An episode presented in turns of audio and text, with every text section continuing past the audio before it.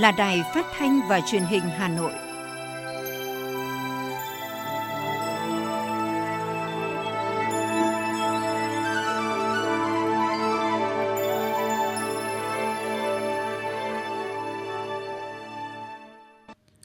Quý vị và các bạn thân mến, bây giờ là chương trình thời sự của Đài Phát thanh và Truyền hình Hà Nội, được phát trực tiếp trên sóng phát thanh tần số FM 90 MHz. Tối nay, thứ tư ngày 24 tháng 11 năm 2021, chương trình có những nội dung chính sau đây.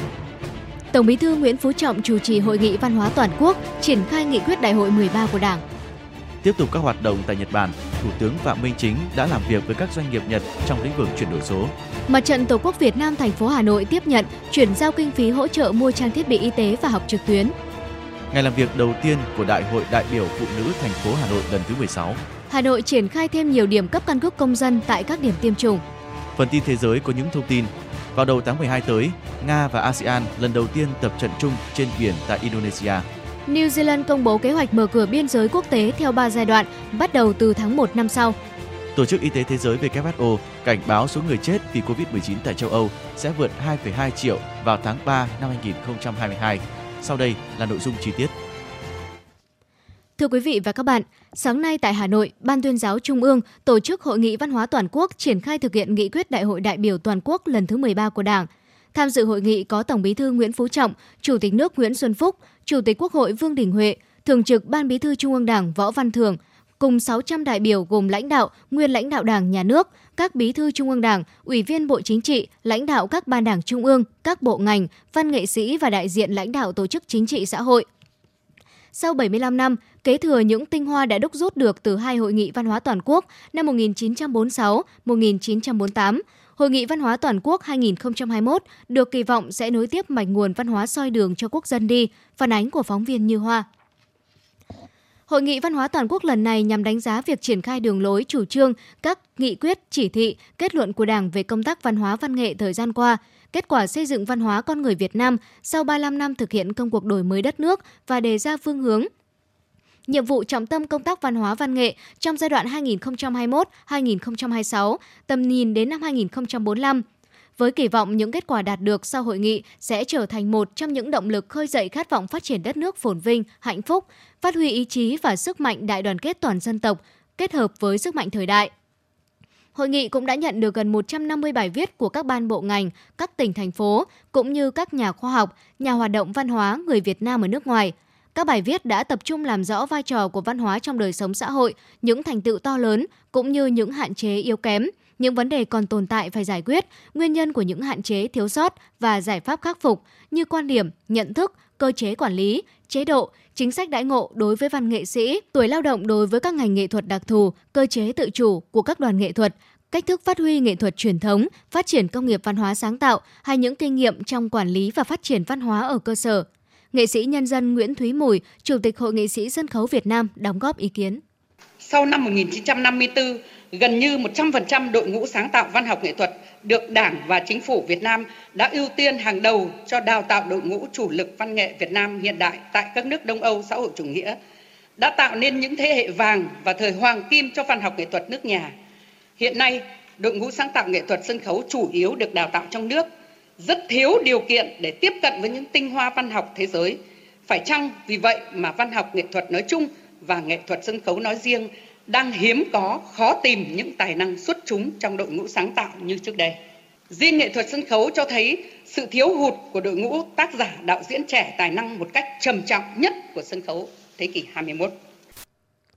Phát biểu chỉ đạo tại hội nghị, Tổng Bí thư Nguyễn Phú Trọng nêu rõ, Đảng ta luôn luôn coi trọng vai trò của văn hóa và hết sức quan tâm đến công tác xây dựng văn hóa trong sự nghiệp đấu tranh giải phóng dân tộc và xây dựng đất nước, nhất là trong thời kỳ quá độ lên chủ nghĩa xã hội. Khẳng định nền văn hóa mà chúng ta xây dựng là nền văn hóa tiên tiến, đậm đà bản sắc dân tộc với nội dung cốt lõi là độc lập dân tộc và chủ nghĩa xã hội, chủ nghĩa Mark Lenin và tư tưởng Hồ Chí Minh giữ vai trò chủ đạo trong đời sống tinh thần của xã hội. Cuộc cách mạng công nghiệp lần thứ tư, công nghệ số, xã hội số, văn hóa số, vân vân vừa đem lại những cơ hội, vừa tạo ra những thách thức mới trong việc xây dựng và phát triển văn hóa. Đồng thời, cũng đang đứng trước những thách thức của an ninh truyền thống, an ninh phi truyền thống, nhất là sự biến đổi khí hậu và dịch bệnh. Trước mắt là đang phải đối phó, thích ứng với đại dịch COVID-19, vừa phải bảo vệ sức khỏe nhân dân, vừa phát triển kinh tế xã hội. Đứng trước những thời cơ và thách thức mới, yêu cầu khách quan của sự nghiệp cách mạng nước ta là phải tiếp tục xây dựng, giữ gìn và phát triển nền văn hóa Việt Nam tiên tiến đậm đà bản sắc dân tộc, thực sự là nền tảng tinh thần, là động lực phát triển, là và soi đường cho quốc dân đi, phát huy giá trị văn hóa và sức mạnh con người Việt Nam, khơi dậy khát vọng phát triển đất nước phồn vinh thịnh vượng, tạo ra sức mạnh tổng hợp của toàn dân tộc để tận dụng thời cơ, vượt qua thách thức, thực hiện thành công mục tiêu đưa nước ta trở thành quốc gia phát triển theo định hướng xã hội chủ nghĩa vào giữa thế kỷ thứ 21. Hội nghị cũng đồng thời là diễn đàn để lắng nghe và là dịp cổ vũ, động viên các nhà văn hóa, trí thức, văn nghệ sĩ tiếp tục phát huy tinh thần đoàn kết, thống nhất trong ý chí hành động, liên kết các lực lượng làm công tác văn hóa văn nghệ trong và ngoài nước, tạo thành một mặt trận đồng lòng, dốc sức phụng sự Tổ quốc, phục vụ nhân dân, khơi dậy khát vọng phát triển đất nước phồn vinh, hạnh phúc cũng như phát huy ý chí và sức mạnh đại đoàn kết toàn dân tộc kết hợp với sức mạnh thời đại, triển khai thắng lợi nghị quyết Đại hội đại biểu toàn quốc lần thứ 13 của Đảng. Cũng trong sáng nay, tại Hội nghị Văn hóa Toàn quốc triển khai thực hiện nghị quyết Đại hội đại biểu toàn quốc lần thứ 13 của Đảng, tại điểm cầu Hà Nội, Phó Bí thư Thành ủy Hà Nội Nguyễn Văn Phong đã có bài tham luận Đảng bộ Hà Nội quán triệt sâu sắc, vận dụng sáng tạo đường lối phát triển văn hóa của Đảng, trong đó nhấn mạnh tầm quan trọng của việc phát triển văn hóa, xây dựng con người Hà Nội trong giai đoạn mới. Phó Bí thư Thành ủy Nguyễn Văn Phong cho biết, Hà Nội là trung tâm đầu não về chính trị, hành chính quốc gia, trung tâm lớn về văn hóa, khoa học, giáo dục, kinh tế và giao dịch quốc tế của cả nước.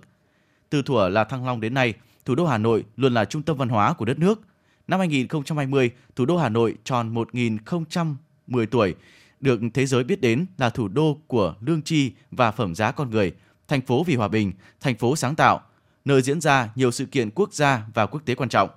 Trong 35 năm đổi mới, Đảng bộ thành phố Hà Nội đã liên tục có sự đổi mới tư duy, nâng cao nhận thức, luôn đặc biệt quan tâm việc cụ thể hóa quan điểm chỉ đạo của Trung ương về phát triển văn hóa, xây dựng con người. Đến nay, trải qua 8 kỳ đại hội, kể từ khi bắt đầu công cuộc đổi mới, nhận thức về vị trí, vai trò của văn hóa, con người trong xã hội được Đảng bộ, thành phố kế thừa và phát triển qua từng giai đoạn – Đại hội đại biểu lần thứ 17 Đảng bộ thành phố Hà Nội nhiệm kỳ 2020-2025 tiếp tục khẳng định nhận thức toàn diện hơn về phát triển văn hóa, xây dựng con người Hà Nội. Cụ thể hóa các quan điểm mới về phát triển văn hóa con người Việt Nam đặt ra tại nghị quyết Đại hội 13 của Đảng, đồng thời khắc phục những hạn chế yếu kém, bám sát tình hình thực tiễn của thủ đô. Đồng chí Nguyễn Văn Phong cho biết, Hà Nội tập trung triển khai toàn diện, đồng bộ các nhiệm vụ, giải pháp vừa đảm bảo đáp ứng yêu cầu trước mắt, vừa có tính căn cơ, lâu dài, trên tinh thần đổi mới sáng tạo, có tính đột phá với những nhóm nội dung trọng tâm. Đồng chí Nguyễn Văn Phong cho biết, Hà Nội mong muốn và đề nghị Trung ương cho chủ trương Quốc hội sớm thông qua việc sửa đổi bổ sung luật thủ đô gắn với điều chỉnh quy hoạch chung xây dựng thủ đô, tạo thể chế, môi trường thuận lợi để Hà Nội phát triển hiệu quả các nguồn lực. Trong đó có nguồn lực rất quan trọng là văn hóa và con người thủ đô nhằm tạo bước phát triển đột phá trong giai đoạn mới để Hà Nội hòa nhịp cùng cả nước, chung tay thực hiện hóa khát vọng phát triển đất nước Việt Nam hùng cường, phồn vinh và hạnh phúc.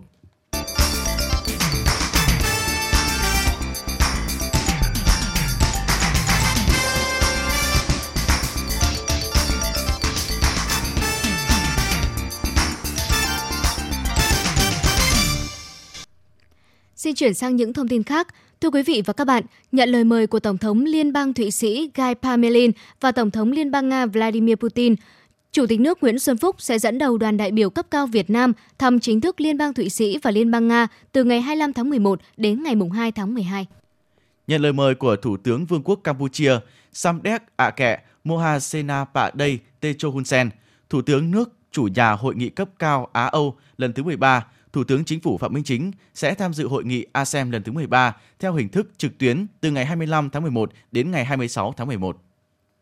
Sáng nay tại Tokyo, trong khuôn khổ chuyến thăm chính thức Nhật Bản, Thủ tướng Phạm Minh Chính đã tham dự cuộc gặp làm việc với các lãnh đạo tập đoàn lớn của Nhật Bản trong lĩnh vực chuyển đổi số. Phát biểu tại cuộc làm việc, Thủ tướng Phạm Minh Chính cho rằng, cùng với ứng phó biến đổi khí hậu, tăng trưởng xanh, chuyển đổi số là xu thế lớn của thế giới. Đại dịch COVID-19 càng thúc đẩy chuyển đổi số nhanh hơn ở nhiều quốc gia. Chuyển đổi số tác động tới mọi quốc gia là vấn đề toàn cầu nên cách tiếp cận phải toàn cầu, tác động tới mọi người dân nên cần cách tiếp cận toàn dân – Việt Nam đã có chương trình chuyển đổi số quốc gia tới năm 2025 và định hướng tới năm 2030 với ba trụ cột về kinh tế số, xã hội số và chính phủ số. Trong quá trình đó, Việt Nam xác định người dân là trung tâm, là chủ thể và đặt mục tiêu kinh tế số chiếm 20% GDP vào năm 2025, chiếm 30% vào năm 2030. Việc hợp tác chuyển đổi số cũng góp phần giúp Việt Nam triển khai chính sách đối ngoại độc lập, tự chủ, đa dạng hóa, đa phương hóa quan hệ đối ngoại, chủ động tích cực hội nhập quốc tế toàn diện sâu rộng, là bạn, đối tác tin cậy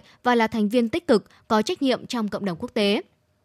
Trả lời câu hỏi của các doanh nghiệp, Thủ tướng cho biết trong thời gian tới, Việt Nam sẽ tiếp tục hoàn thiện thể chế chuyển đổi số trên cơ sở xuất phát từ thực tiễn, bám sát thực tiễn, lấy thực tiễn làm thước đo. Đây là việc rất quan trọng, bất cứ sự chuyển đổi nào cũng đòi hỏi thể chế phù hợp. Cùng với đó, Việt Nam đã có chương trình đào tạo nguồn nhân lực, trước hết là nâng cao nhận thức, thúc đẩy hành động của người dân về tầm quan trọng của chuyển đổi số. Thủ tướng cũng cho biết, Việt Nam dành nguồn lực tài chính phù hợp, hiệu quả, khoa học cho chuyển đổi số, đầu tư về công nghệ, nâng cao năng lực quản trị quốc gia. Thủ tướng cũng nhấn mạnh yêu cầu đẩy mạnh hợp tác công tư trong bối cảnh nguồn lực nhà nước có hạn, cần dẫn dắt và kích hoạt mọi nguồn lực trong xã hội. Về một số vấn đề cụ thể mà các đại biểu quan tâm, Thủ tướng chia sẻ chủ trương của Việt Nam là hiện đại hóa nhanh lĩnh vực tài chính ngân hàng để các lĩnh vực này đi đầu trong chuyển đổi số. Hôm nay, Ủy ban Mặt trận Tổ quốc Việt Nam thành phố Hà Nội tổ chức chương trình tiếp nhận ủng hộ và chuyển giao kinh phí hỗ trợ mua trang thiết bị y tế cho tuyến y tế cơ sở và thiết bị học trực tuyến cho học sinh có hoàn cảnh khó khăn trên địa bàn thành phố. Ủy viên Ban Thường vụ Thành ủy, Chủ tịch Ủy ban Mặt trận Tổ quốc Việt Nam thành phố Hà Nội Nguyễn Lan Hương, Phó Chủ tịch Ủy ban nhân dân thành phố Hà Nội Trử Xuân Dũng chủ trì chương trình. Phát biểu tại hội nghị, Chủ tịch Ủy ban Mặt trận Tổ quốc Việt Nam thành phố Nguyễn Lan Hương cho biết, trong những ngày gần đây, tình hình dịch COVID-19 trên địa bàn thành phố tiếp tục diễn biến phức tạp khó lường. Tuy nhiên, với sự vào cuộc khẩn trương, quyết liệt của cả hệ thống chính trị, sự chung sức, đồng lòng của nhân dân với tinh thần thích ứng an toàn, linh hoạt, kiểm soát hiệu quả dịch COVID-19, thành phố vẫn đang kiểm soát có hiệu quả dịch bệnh.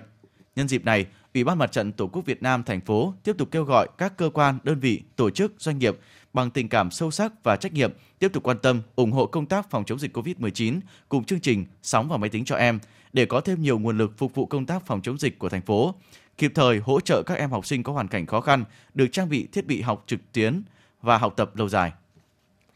Hôm nay, Đại hội đại biểu phụ nữ thành phố Hà Nội lần thứ 16, nhiệm kỳ 2021-2026 bước vào ngày làm việc đầu tiên với sự tham dự của 489 đại biểu ưu tú đại diện cho hàng triệu phụ nữ thủ đô.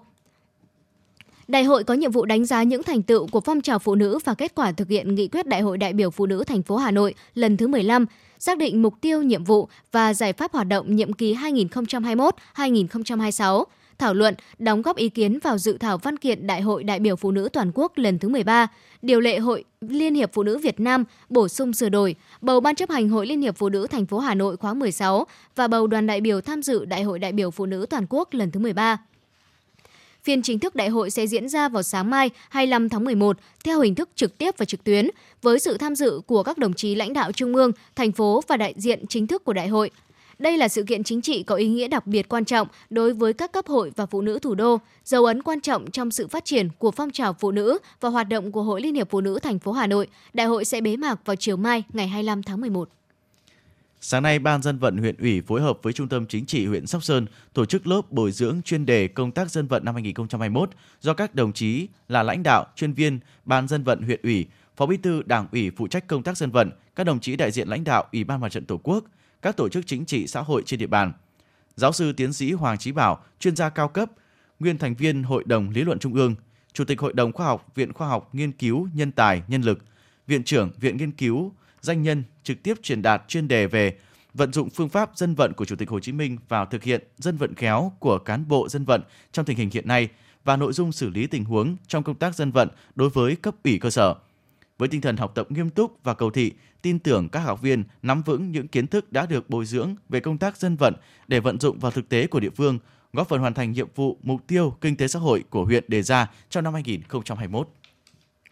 Bộ trưởng Bộ Lao động Thương binh và Xã hội Đào Ngọc Dung ký tờ trình số 115 trình Chủ tịch nước tặng quà cho đối tượng có công với cách mạng nhân dịp Tết Nguyên đán nhâm dần năm 2022. Theo đó, tổng kinh phí đề xuất tặng quà là hơn 435 tỷ đồng, mức quà tặng giữ nguyên như dịp Tết Nguyên đán Tân Sửu năm 2021.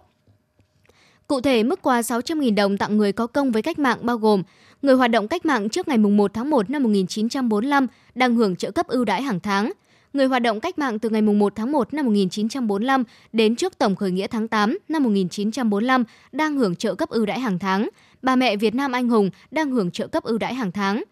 Mức quà 600.000 đồng cũng được đề xuất tặng cho các anh hùng lực lượng vũ trang nhân dân, anh hùng lao động trong thời kỳ kháng chiến đang hưởng trợ cấp ưu đãi hàng tháng. Thương binh, người hưởng chính sách như thương binh, thương binh loại B, bệnh binh có tỷ lệ tổn thương cơ thể từ 81% trở lên đang hưởng trợ cấp ưu đãi hàng tháng. Người hoạt động kháng chiến bị nhiễm chất độc hóa học có tỷ lệ tổn thương cơ thể từ 81% trở lên đang hưởng trợ cấp ưu đãi hàng tháng. Người có công giúp đỡ cách mạng đang hưởng trợ cấp nuôi dưỡng hàng tháng. Ngoài ra, mức quà này còn dành tặng cho đối tượng là thân nhân liệt sĩ đang hưởng trợ cấp nuôi dưỡng hàng tháng, thân nhân của hai liệt sĩ trở lên đang hưởng trợ cấp tuất hàng tháng.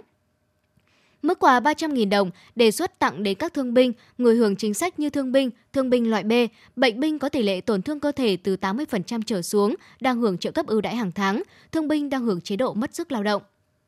Người hoạt động kháng chiến bị nhiễm chất độc hóa học có tỷ lệ tổn thương cơ thể từ 80% trở xuống, đang hưởng trợ cấp ưu đãi hàng tháng. Người hoạt động cách mạng hoặc hoạt động kháng chiến bị địch bắt tù đầy đang hưởng trợ cấp ưu đãi hàng tháng. Người có công giúp đỡ cách mạng đang hưởng trợ cấp ưu đãi hàng tháng cũng là các trường hợp được đề xuất hưởng trợ cấp mức quà tặng 300.000 đồng vào dịp Tết Nguyên đán năm nay.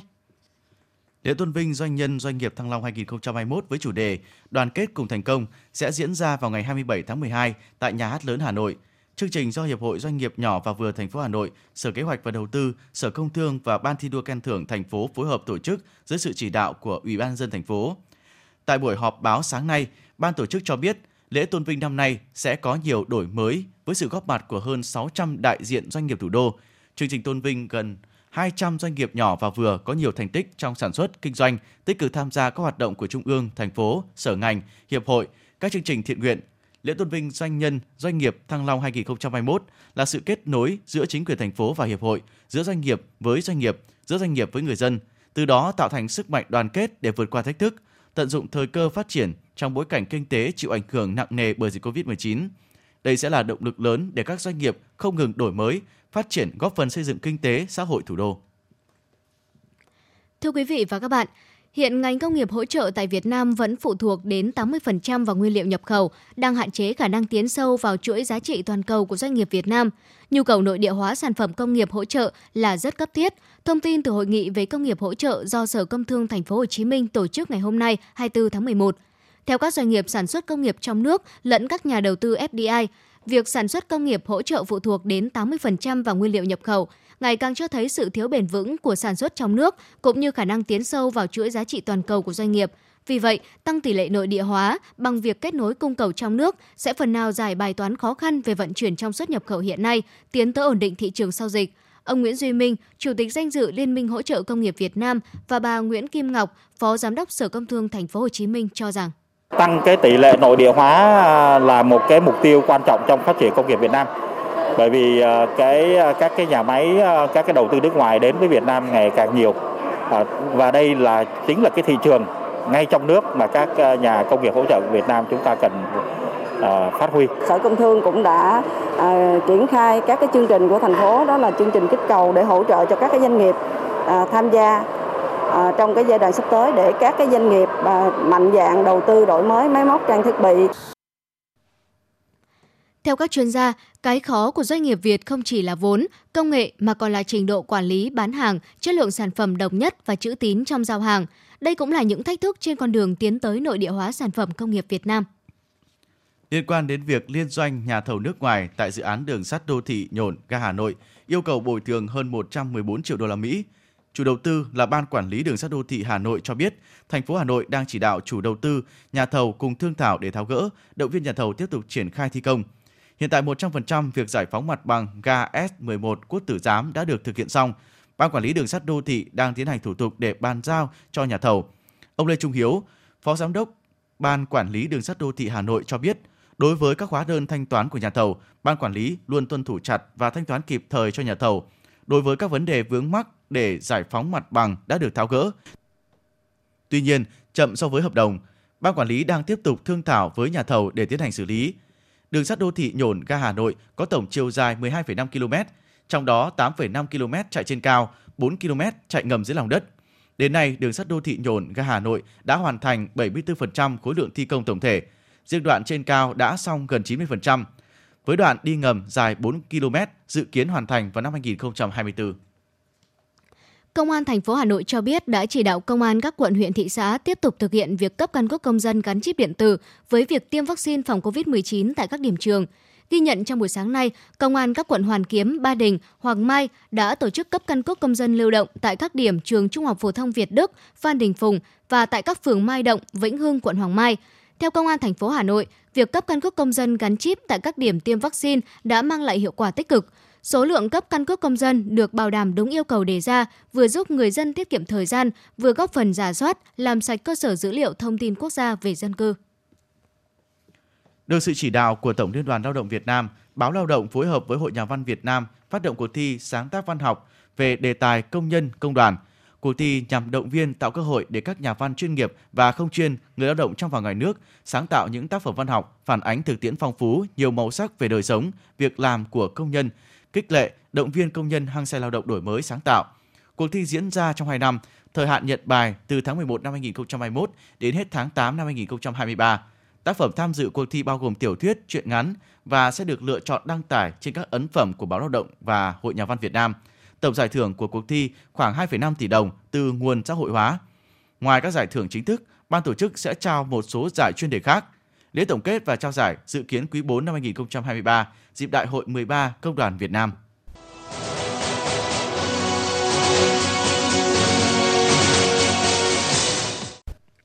Xin chuyển sang phần tin thế giới. Thưa quý vị và các bạn, Nga và ASEAN sẽ tổ chức cuộc tập trận hải quân chung đầu tiên trên vùng biển Sumatra của Indonesia vào đầu tháng 12 theo thỏa thuận trong hội nghị thượng đỉnh lần thứ tư giữa Nga và ASEAN tháng 10 vừa qua. Tại hội nghị thượng đỉnh nhóm Visegrad diễn ra ở thủ đô Budapest, Hungary ngày hôm qua, các nhà lãnh đạo của ba quốc gia Đông Âu là Hungary, Cộng hòa Séc, Slovakia đã bày tỏ tình đoàn kết của mình với Ba Lan trong cuộc khủng hoảng di cư đang diễn ra ở biên giới phía đông với Belarus, đồng thời kêu gọi Liên minh châu Âu EU tăng cường biện pháp hỗ trợ và bảo vệ biên giới bên ngoài của khối. Tổ chức Y tế Thế giới cảnh báo tổng số ca tử vong do COVID-19 tại châu Âu có thể sẽ vượt mốc 2,2 triệu người vào tháng 3 năm 2022, đồng thời nhấn mạnh đại dịch đã trở thành nguyên nhân tử vong hàng đầu ở khu vực này. Cụ thể, số ca tử vong do COVID-19 tại châu Âu đã lên mức gần 4.200 ca trên một ngày, gấp đôi con số ghi nhận hồi tháng 9 vừa qua. Trong khi đó, tổng số ca tử vong tại khu vực này, bao gồm cả Anh, đã vượt mốc 1,5 triệu người. Trong phiên điều trần Quốc hội, Bộ trưởng Y tế Pháp, ông Oliver cho biết số ca mắc mới COVID-19 tại Pháp hôm qua đã tăng mạnh lên 30.454 trường hợp, mức cao nhất kể từ tháng 4 năm 2021 khi thời điểm làn sóng dịch thứ ba diễn ra. Theo quan chức này, hiện vẫn còn 6 triệu người Pháp đủ điều kiện chưa đi tiêm mũi tăng cường. Để ngăn chặn đà lây lan của dịch bệnh, chính phủ đang xem xét mở rộng độ tuổi tiêm mũi vaccine tăng cường từ đầu tháng 12 tới. Hà Lan đã bắt đầu chuyển bệnh nhân COVID-19 của nước này sang Đức điều trị nhằm giảm tải cho các bệnh viện trong nước. Hà Lan báo cáo khoảng 23.000 ca nhiễm mới trong 24 giờ qua, nâng tổng số người mắc COVID-19 lên gần 2,5 triệu trường hợp. Nước này ghi nhận gần 154.000 ca nhiễm trong tuần qua, tăng 39% so với 7 ngày trước đó. New Zealand công bố kế hoạch mở cửa biên giới quốc tế theo 3 giai đoạn, bắt đầu từ tháng 1 năm 2022. Đối tượng ưu tiên được nhập cảnh là những người đã tiêm chủng đầy đủ vaccine ngừa COVID-19. Một vụ nổ đã xảy ra tại nhà máy sản xuất vũ khí làm dung chuyển vùng ngoại ô phía nam Belgrade, Serbia, khiến ít nhất 2 người thiệt mạng và 16 người khác bị thương. Cảnh sát xác nhận ngọn lửa đã được khoanh vùng và cư dân trong khu vực vẫn an toàn. Nhằm ngăn ngừa dịch bệnh COVID-19 tái bùng phát, chính phủ Indonesia đã ban hành một loạt quyết định thắt chặt việc du lịch dịp lễ cuối năm và áp dụng trên toàn lãnh thổ Indonesia từ ngày 24 tháng 12 năm 2021 đến ngày 2 tháng 1 năm 2022. Quyết định được đưa ra trong bối cảnh Bộ Y tế nước này cảnh báo 19 khu vực trên toàn quốc đang có xu hướng gia tăng các ca mắc mới COVID-19. Chính quyền Taliban đã ban hành một loạt hạn chế đối với ngành truyền thông ở Afghanistan, bao gồm cấm những bộ phim truyền hình có sự tham gia của các diễn viên nữ. Đồng thời, Taliban yêu cầu các nữ biên tập viên thời sự khi đọc các bản tin phải đeo khăn trùm đầu Hồi giáo.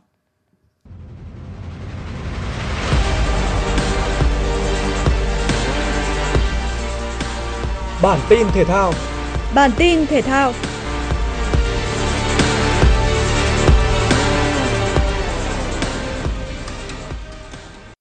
Liên đoàn bóng đá Việt Nam đã xác nhận hai trợ lý huấn luyện viên người Hàn Quốc là Kim Hun Tae và Kim Han Yun sẽ không tiếp tục đồng hành cùng huấn luyện viên Park Hang-seo.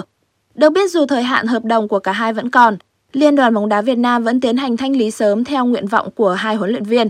Trợ lý Kim Han Yun sang Việt Nam từ năm 2019. Ông được xem là cánh tay đắc lực của huấn luyện viên Park Hang-seo ở đội tuyển U23 Việt Nam trong hơn 2 năm qua, góp công rất lớn trong thành tích giành huy chương vàng tại SEA Games 30. Trong khi đó, dù mới tới Việt Nam cuối năm 2020, nhưng huấn luyện viên thủ môn Kim Hun Tae cũng đã giúp các thủ môn đội tuyển U23 Việt Nam tiến bộ nhanh chóng. Mới đây khi gia hạn hợp đồng thêm một năm với huấn luyện viên Park Hang-seo, VFF đã thống nhất để nhà cầm quân người Hàn Quốc thôi dẫn dắt U23 Việt Nam sau SEA Games 31. Quyết định này nhằm tạo điều kiện để ông Park tập trung hoàn toàn cho đội tuyển Việt Nam. Loạt trận vòng bảng Champions League tiếp tục diễn ra dạng sáng nay. Manchester United có chuyến làm khách trên sân của Villarreal. Thử thách đầu tiên của Michael Carrick sau khi đội bóng sa thải Sosa là không hề đơn giản. Phải đến phút thứ 78 quỷ đỏ mới có được bàn mở tỷ số nhờ công của Ronaldo. Tới phút 90 cộng 5, đến lượt Sancho lập công đánh dấu lần đầu tiên ghi bàn trong màu áo Manchester United. Với thắng lợi 2-0, Manchester United có được 10 điểm và chính thức giành tấm vé vào vòng 1-8 Champions League. Tấm vé còn lại của bảng F sẽ được quyết định ở trận đấu giữa Atalanta và Villarreal ở lượt cuối. Trong khi đó, Chelsea có được chiến thắng 4-0 trong cuộc tiếp đón Juventus trên sân nhà Stamford Bridge. Những người lập công cho The Blue là Chaloba, Reece James, Callum Hudson-Odoi và Timo Werner. Ba điểm có được trước Juventus giúp Chelsea chính thức giành vé vào vòng 1-8 Champions League, đồng thời vươn lên dẫn đầu bảng H. Tuyết rơi trắng xóa trên sân Olympijski trước khi trận đấu giữa Dynamo Kiev và Bayern Munich bắt đầu. Thời tiết lạnh giá và mặt sân phủ tuyết gây không ít khó khăn cho cầu thủ đôi bên. Dưới cơn mưa tuyết, Robert Lewandowski đã tạo ra khoảnh khắc để đời khi lập siêu phẩm vào lưới Dynamo Kiev ở phút thứ 14. Hùng xám nhân đôi cách biệt ở phút 40, Thomas Miller bỏ bóng tinh tế cho Kingsley Coman dứt điểm thành bàn. Sang đến hiệp 2, Dynamo Kiev rút ngắn tỷ số xuống còn 1-2 nhờ công của tiền vệ Dennis Hamas. Bayern Munich giành chiến thắng chung cuộc 2-1 trước Dynamo Kiev và tiếp tục dẫn đầu bảng E với 15 điểm tuyệt đối. Đáng chú ý, Barcelona bỏ lỡ cơ hội giành vé sớm vào vòng 1-8 Champions League khi để hòa không bàn thắng trước Benfica. Thậm chí trận hòa này còn đẩy thầy trò huấn viên Xavi vào thế khó khi ở lượt cuối họ sẽ phải đối đầu với Bayern Munich trong khi Benfica chỉ phải gặp Dynamo Kiev. Theo bảng xếp hạng tính đến hôm nay, ban tổ chức đã xác định được 6 đội giành vé vào vòng 1-8 Champions League là Liverpool, Ajax, Bayern Munich, Manchester United, Chelsea và Juventus. Dự báo thời tiết vùng châu thổ sông Hồng và khu vực Hà Nội đêm 24 ngày 25 tháng 11 năm 2021. Vùng đồng bằng Bắc Bộ không mưa, chiều hưởng nắng, nhiệt độ từ 15 đến 25 độ C. Vùng núi Ba Vì Sơn Tây không mưa, chiều hưởng nắng, nhiệt độ từ 15 đến 23 độ C. Ngoại thành từ Phúc Thọ tới Hà Đông không mưa, trưa chiều hưởng nắng, nhiệt độ từ 16 đến 24 độ C. Phía Nam từ Thanh Oai, Thường Tín đến Ứng Hòa không mưa, trưa chiều hưởng nắng, nhiệt độ từ 16 đến 24 độ C. Mê Linh, Đông Anh, Sóc Sơn không mưa, trưa chiều hưởng nắng, nhiệt độ từ 15 đến 23 độ C. Trung tâm thành phố Hà Nội không mưa, trưa chiều hưởng nắng, nhiệt độ từ 16 đến 24 độ C.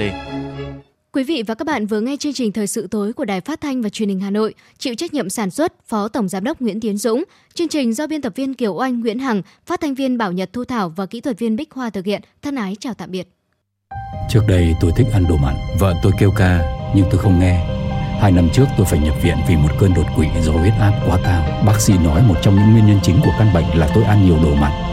Căn bệnh này không chỉ làm khổ tôi mà còn biến tôi trở thành gánh nặng cho gia đình. Ăn nhiều muối, bột canh, hạt nêm, nước mắm, nước tương có thể dẫn đến tăng huyết áp và đột quỵ. Tổ chức Y tế Thế giới khuyến cáo chỉ nên ăn dưới 5 gram muối mỗi ngày, nhưng chúng ta hiện đang ăn gấp đôi số lượng đó. Giảm một nửa lượng muối ăn ngày bằng cách cho bớt muối, chấn nhẹ tay, giảm ngay đồ mặn.